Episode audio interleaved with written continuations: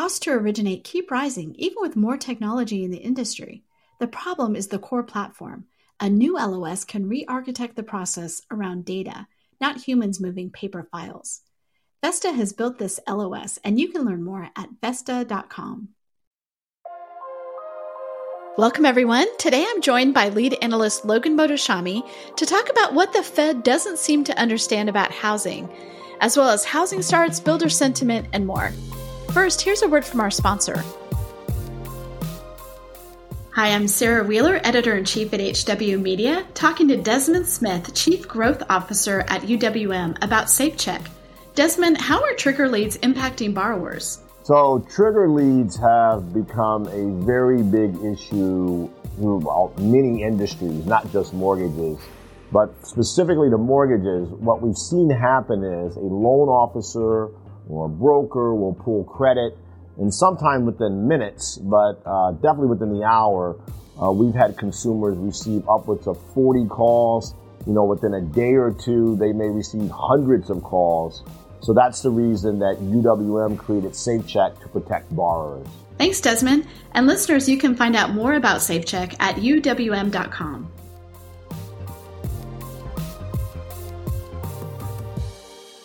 Logan, welcome back to the podcast, and you are back in your home location, uh, back from that amazing trip. Yes, back in tan, which I try not to. I try to stay out of the sun as much as possible, but you know, what, what are you going to do in in Four Seasons in Anguilla? So yes, uh, it's good to yeah, be back. I don't. I don't feel bad for you in any way, but uh, thank you for being on today. We have a lot to talk about. Wanted to start off with the Fed because we've had some more comments that just it just calls into question some things about the Fed. I know that you have strong opinions here, so let me hand it over to you. I'm I'm asking everyone listening that you're going to have to take the Federal Reserve's uh, statements on housing with a grain of salt now, because time after time after time, I'm I'm allowing them to you know come out with something coherent, and they just come out with some more bat crazy stuff. And the reason I say this is yesterday uh, Neel Kashkari was talking about, well, we might need to hike rates more. And, you know, uh, I, I understand the Fed trying to talk tough, but he actually said that, well, we didn't think, we, we're surprised that the Fed rate hikes didn't slam housing. And I say to myself, this is not a dumb guy. I mean, Neil's Neel's a pretty smart guy, and he's not a baby boomer either. So when you have, and and and I, and I say this, and I say this that you know, when you have the biggest home sale crash in one year ever recorded in history, honey, the brakes didn't work. The car crashed. All right. And I can't defend statements like that when people go, wait a second, what is he talking about? Home sales? Yeah, home sales are near 21st century lows. If you take the workforce and population and how many people working, they're really pretty much like all time lows. That's not the brakes. Oh, I can't believe it, it, it didn't stop the brakes. What has occurred is that we got down to a very historically low level of sales. My whole November 9th thing, I mean, we wrote about this on November 9th. It looks like home sales are crashing so much that we're going to get to 4 million, which is like, that would be a, you know, a line in the sand. And look what happened. It got to 4 million exactly. But to say that that isn't like, uh, you're shocked that it didn't slam the brakes. I mean, I, I, Sarah, I just can't, I can't, I, I, I understand what they have to do to talk the markets down, but this is like some crazy TikTok people talking, you know, and it's just not, it's not an efficient way to talk about housing in that regard. We had the biggest home sale crash ever, and then housing stabilized, and higher mortgage rates are not boosting demand. I know they they thought sales were growing because they don't track forward looking data, but there's nothing in the data that shows we had three good months November, December, January that forward looking data was positive for the existing home sales market. And that's it. It's it's basically now we're negative year to date. Today's purchase application data was basically flat week to week, but down 26% year over year. Nothing's happening in that regard. We're stuck at these low levels. So there has to be an acknowledgement that if you are part of an institution that manages the economy, you have to realize some of the most basic, simple economic data that I could go out, I could go right now to my neighborhood if I have a five year old kid and go, does that look like nothing happened to the market?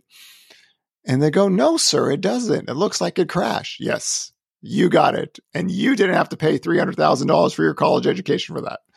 And we know that they considered housing um, an acceptable casualty of these of their policies. They said all along, you know, that there had to be a housing reset, and there has been more than a housing reset. I mean, housing has been in a recession since last June. We have to subjectively break the housing data uh, apart from each other to get the kind of the real story. And uh, and my, the curse of being a housing data analyst in the last ten years is that everyone focuses on existing home sale prices, which is not the most efficient way to look at housing economics. But that's where all the um, um, attention is. So people are trying to say, well, maybe Neel talked about home prices not getting slammed. Even if I wanted to use the home price growth model, it the growth rates slow down tremendously. We still have some some negative year over year data still. So nothing makes sense. But when we talk about net demand, like when we went on CNBC and said housing is in a recession, right? It was because production was falling, demand was falling, jobs were falling, incomes were falling. This is how economics has worked since the Peloponnesian War. You can't come on, you know, a, a TV station or, or quote and say that wow, we're shocked that housing never got slammed when you have the biggest one year sales crash in history. So until you get sales growth, like pickup in sales, you, uh, you can't go there. And the reason I say this is that if they believe housing is growing again, there is no motivation for them to talk about lowering rates or anything because they always say that the interest rate sensitive parts of the economy are getting hit. oh, the irony of saying one day housing's getting hit and then saying another day, oh, we just don't understand why it didn't ever get slammed. So um, we're not growing sales from a very low level. Uh, purchase application data, the forward looking data is telling us this. Uh, we're even starting to see some cracks with the home builder survey on this uh, as well. So there there has there has to be young, talented analysts that work for the Federal Reserve to kind of to like get them to to understand this because it was bad enough that Barkin, the president of the uh, uh, uh, of the Cleveland Fed, said, "I don't know why people aren't listing their homes." Well, mortgage rates went from three to seven percent. Okay, uh, uh, you don't list your homes to be homeless. I, Sarah, I still to this day don't understand where did this list your homes to be homeless thing come from? And I mean, we we don't have anything on record that this has ever occurred. So you know if you can qualify or what your payment is. So when rates go up as much as they did, especially after home prices have gone up, there are going to be people that go, I don't want to be homeless. You're going to look at your wife and go, honey, let's not be homeless let's just stay in our house because we have a very low pay. Oh, by the way, I am just spending a lot of time on social media ripping on the big crybabies. I have a low mortgage rate. I feel trapped. Go to your bank and tell them, by the way, can you raise my mortgage rates by 5% on my 30 year fix so I don't feel trapped? You go ahead and do that and tell me how you feel. Pinocchio. Okay, come on there's just some crazy, there's some crazy stuff in this country about housing economics. And I have no problem correcting everyone on it. Cause this boo-hoo crybaby nation on, oh, I'm, I'm, trapped, I'm trapped. Oh my God, I guess. Go ahead, raise your, tell them to raise your rates. Then let's see how trapped you feel. That's kind of a ridiculous argument. And I'm glad you're taking those people on. So very interesting on, on what you said about the Fed and, and just, I think it I think if you're in housing, you feel like who is steering this ship, right? So at the same time, you have you have a lot of um, efforts from the federal government to try to increase, you know, the opportunities for people to become first time homeowners or you know affordable housing options. And it's like, but it feels like if you take a step back from that, the people who are who could influence affordability in other ways just are completely unplugged from that if you don't want housing to grow, then you just say, we understand home sales are down and we don't care. They should just be honest about it. right? That's kind of like what, what I hear from the Fed is that we don't care. I mean, that's been the whole theme. They've they've never they've never given a coherent answer on housing except they don't know. They said for Jay Powell said housing's in a bubble. Okay, if it's a bubble, where's the inventory? Um, Waller said housing's fine. Housing was in a recession when that was happening. I, I, I, this is why I tell people you have to just take the Federal Reserve statements on housing with a grain of salt. This is not, this is, this is getting into crazy town with some of their things. So affordability got hit. Sellers or buyers. People don't list their homes when it's not affordable. Uh, people don't sell a very low housing cost to go rent at a higher cost. These things are fundamental things that have been in the housing ecosystem, especially after 2010, and we have to verse ourselves on it. Uh, and again, the 10 year yield is getting closer to the four and a quarter um, peak. So, uh, uh economic data today Atlanta Fed 5.8% GDP right? Uh, uh, uh, industrial productions came in good. Housing starts were up month to month. So uh, we're we're getting into this area where bond yields are up for the right reasons, right? We said is if the economy stays firm, we stay in this range, but you know we're at the upper end range because the economic data has been firm. Labor was never breaking, hasn't broken once. It's cooling down, but not breaking. So this is why the ten year yield is getting close. Uh, and if it closes above four and a quarter, and we get follow through bond selling, I will write a brand new article. We'll have a podcast to talk about this because this has actually happened a few times uh, in the previous decade where I have these ranges and we have a brief period of time where we break through them. How do we react to it? But right now, you know, um, active listings are down year over year. New listings data is trending at the lowest levels. Housing affordability is the worst ever. Sarah, you know what it sounds like? It sounds like a savagely unhealthy housing market. And again, this was always the fear about years 2020 to 2024. This period is different than any other time that we've had in recent history. So it's a difficult uh, um, housing market to navigate, especially when homeowners are doing really well. Like most homeowners aren't crying, oh my God, I have a 2.75% rate. Boo, I can't move. Jesus, God. Sarah, there's something about I hope these people are just lying. Like, like you cannot be a bigger crybaby than than complain about your low mortgage rate. Gee, I mean, uh, there are countries out there. We have engineers in Canada protesting in front of banks because they're making 250,000 plus and they can't afford their payments because their rates recasted. They're talking about 60, 90 year mortgages. And we're like, oh, we have a very low fixed debt payment and life is good. I'm going to be a crybaby anyway. Okay, well, since the last time we talked, of course, the tracker has come out, um, and you focused this week's tracker um, or on on last week's data on what happened with mortgage rates and the 10 year yield. So let's get into that just a little bit because that was crazy and it tested your upper level. You have a channel, it tested the upper level, bounced off. Where where are we on mortgage rates and the 10 year yield?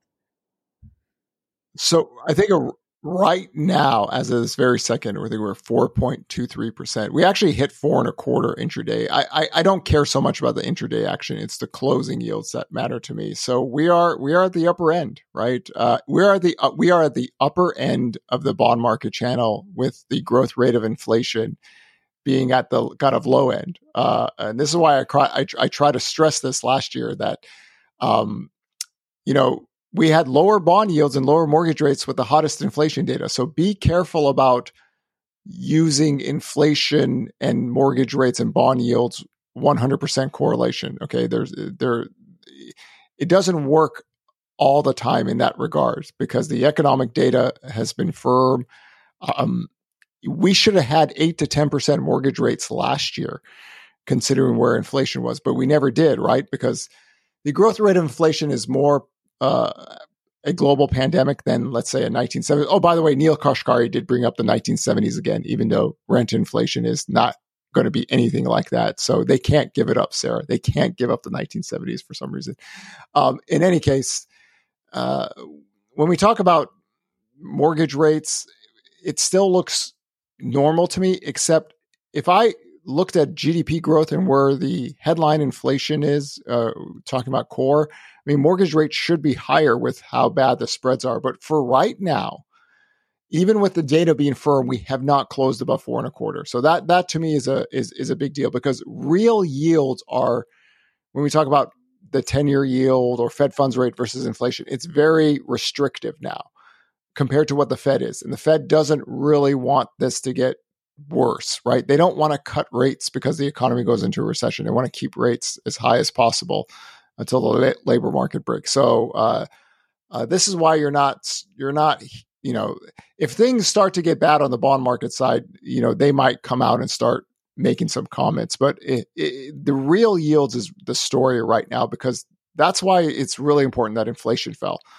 because we wouldn't have this discussion today if the growth rate of inflation was still at you know eight percent or seven percent. You know, so uh, it is very important that the growth rate of inflation fell just for the economy and everything in general uh, real wages are picking up again because uh, headline inflation has fallen. So we'll take it one step at a time. But yeah, we are so close to testing that level. And remember, there is no Gandalf line up here, right? The Gandalf line was only in the bottom because the labor market wasn't breaking. That's why that line was there.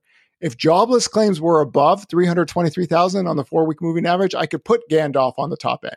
But I can't do that now, right? Because jobless claims are not breaking in that uh, sector. So uh, the tracker, you know, we we went over this with the 10 year yield.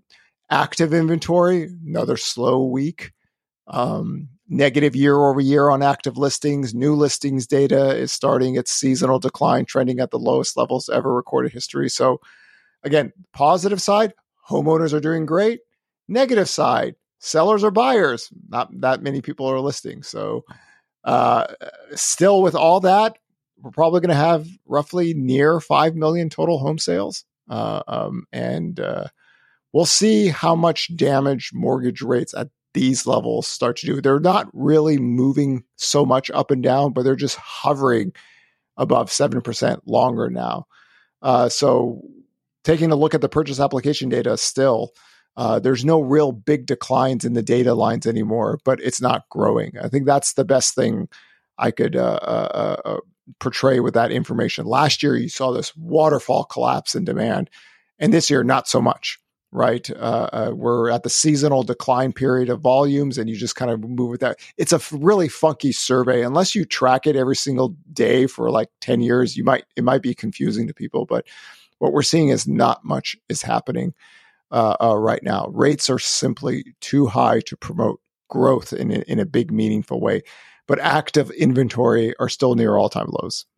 So you talked about purchase apps. Let's talk about housing starts and the builders. Where are the builders? Because we had a really interesting builder sentiment come out. You know, I, I, I'm, I'm starting to see cracks in the builder survey. I love the builder survey. I think it's the best economic survey data we have. Why? Because these people here are here to make money.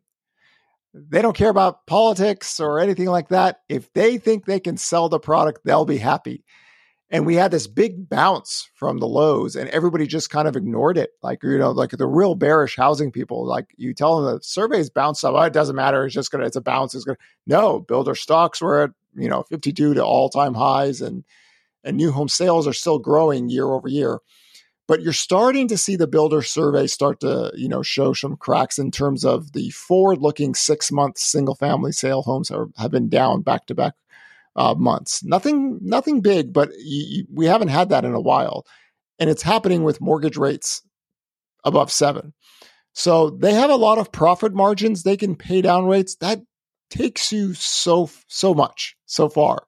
Uh, um, so it'll be curious to see if rates do make another leg up higher, how bad that survey gets. Because the survey is very choppy. In the previous expansion, we go up and down a lot, you know, but stay kind of in a range. We have. We, we all economic data has these really violent moves up or down. You know, it's for a lot of people they've never dealt with economic data and high velocity. But here, we could be starting a new choppy back and forth period, or if rates keep on going higher, they'll let us know that they're not as confident. And, and I stress to people the, the builders still have a big backlog of homes they haven't even started on yet. Uh, so uh, they only have 72,000 active listings available for sale. So, and there's still that backlog. So they're just working it through slow and steady, right? Slow and steady wins a race. That's what they're doing. So don't look for them to start piling housing permits. I think that's the thing. You know, when you look at housing permits, you're like, not much is happening. It's stabilized, like a lot of housing data. Housing data have stabilized, but it's not really growing that much. You do see some single family growth, but uh, we're starting to see some cracks in the builder survey. So we need to see follow through action. Is it just a choppy period, or is it you know something bigger? And lower mortgage rates solve a lot of issues. We're just not there, Sarah. Not yet. Not yet. You know, so I had Mike Simonsen of Altos Research on the pod yesterday. Um, and it was great to have him on. And he, you know, we went over inventory and home sales in, in various markets. But one of the high level points was something that, you know, of course, you use Altos data um, in your tracker and in other things, is that we are at about half the available homes for sale as we were in 2019. And that's just a, a pretty shocking place to be. You know, uh, when I do the tracker article, I like to show the perspective of, you know, where are we right now and where were we in 2015? You know, uh, we are at like 492,000 single family homes, but in 2015, we had 1.2 million. So why didn't home prices crash, right? With more than double the inventory uh, in 2015. It's because the supply and demand equilibrium was balanced back then, right? We had more choices, days on market were higher, but uh, here we have an affordability issue, much worse than back then, but we just don't have the active listings. So active listings can grow, and you don't have a, you know, we're going to have a housing bubble live debate on August 31st with another person that thinks whatever housing is going to crash the way I'm going to format that debate is this kind of talking point. Is it mathematically possible in America to have home prices crash when demand is stable and inventory is near all time lows? That's how I try to trap housing crash people because I want them to say that. Right. And then what happened last year is that we had the housing bubble debate and whatever 40% home price crashes and none, none of that's happening. Five of the indexes are at all time highs. But here, the tracker in Altos Research is designed for everybody to read and you could see what's going on live before you get the old and slow data from the monthly sales report. So everyone gets a heads up. Uh, and that's why I always like to show what it was in 2015 to compare it to now, because if demand is stable now with this much low active inventory, even with affordability, you can see why prices are back at all time highs. If demand was crashing like it was last year, uh, and I even talked about this in the 2023 uh, forecast. Home prices can fall 5.9 to 7.4%. That's a big nominal price decline. If mortgage rates stay above 5.875 and home sales continue their crash, that all stopped in November 9th. That's why we created the tracker so everyone can see forward looking data. So you're not three to four, five months behind. What, what, what we're seeing is that you know, a month ago, everyone's like, what's going on? Because they're stuck in the marketplace of 2022 before uh, uh, November. So that's why the, the housing is one of these real critical areas of the economy, but you can get an idea by looking ahead. And that's why we did the tracker so everyone can see. And now it's like, wow, it works, doesn't it? Yes, it does. Um, so uh, hopefully people can learn the value of weekly tracking data and not do these random throwing up percentage. How many people did we have, Sarah, say 20% home price declines? Nice round number. They just throw stuff up in there. 20%, 20%, 20%, 10, 15, 20, 20, 20. Oh, revise, revise, revise, revise. Oh, where are we going now? You know, so let the data guide you, right? Let let the numbers guide you. They are they are very efficient. Uh, uh, this is why I don't get bounded by a person's forecast in a sector that can move like this, both positive and negative. And this way, you don't get caught uh, um, always revising your price forecast. Because trust me, Sarah, I remember everyone last year. I remember everyone for 12 years talking about these major home price crashes. And last year, everyone went all in, all in, didn't care. It was over. This is it. And, and look where we are right here. Five of the national indexes are at all time highs, right? Because the beauty of math, facts, and data, numbers do not lie. People, politician, poets, they can lie. But numbers are the closest thing we have to the handwriting of God. I always appreciate when you say that. So I know that as we come to the end of the year, I was like, okay, Logan, where's your fo- where's your forecast? Everyone else putting out the forecast. Where's yours? And you were like, no, no, no. I wait till I wait till the end because so much can change, and then you don't reforecast. You have one forecast. You don't revise it all year long, and you go back to say, here's where it worked. Here's where I was a little bit off or whatever, but you don't revise it for the year. And we and we we work we work off yearly forecasts and we focus on forward looking data. And I think that's been the most efficient way because one of the things I try to tell people about last year is that what happened last year, this is the fourth time in the last 10 years that the housing market changed. The change is very unique right now just because sales are so low, but it changed and nobody believed it. And then six months later, they don't know what to do. And that's because the honest truth is 99% of the people, no, excuse me, 99.9% of the people in America are not housing analysts. They're not data analysts. They're people on TikTok, Twitter, Instagram, whatever. They are grifters. They don't forecast anything. They have no models. They make stuff up. My job is to publicly execute as many of these people on live camera so you can understand how a real analyst, because you all can do this, you all can read, right? This is why we believe in the power of reading. You don't have to, you know, fall prey to the to the grifters of our society because guess what? At the end of this year, 12 years, housing bubble boys 2.0 3.0 secured broken clock secured they are one of the groups in history that for 12 years a broken clock a broken clock that's not a living organism can have a better economic take than these people why because they don't forecast. That's the reality of the world we live in. Well, Logan, very happy to have you on. I will remind our audience that not only are we having that um, live debate um, on the housing bubble, which will be really fun on August 31st, that you are also the keynote speaker at our HousingWire annual event. You're going to open up the um, event on Tuesday, and you and I are going to close it out on Thursday with a live podcast on stage, and we're going to bring people up.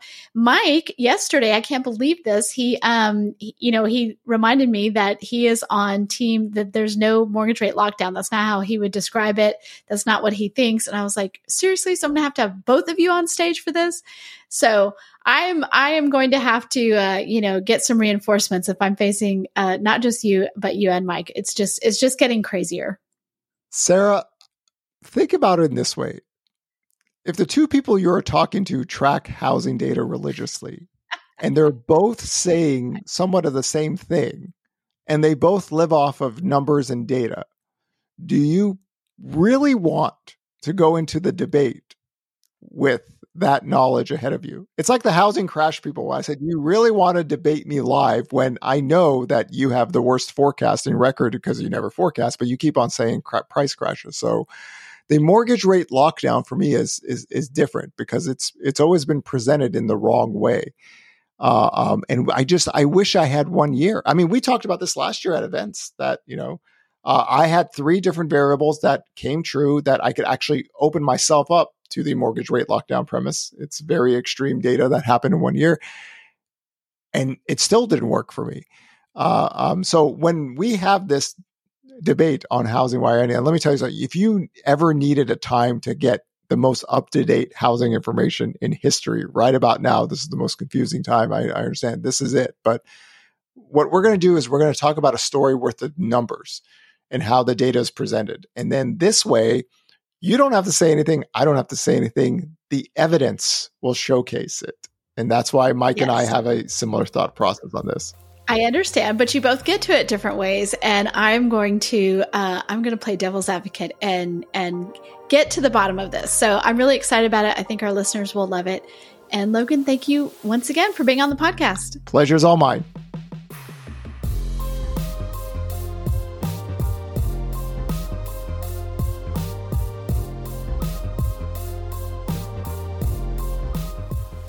Thanks for listening to HousingWire Daily. If you haven't already, we'd love for you to take a minute to rate the show and leave a comment.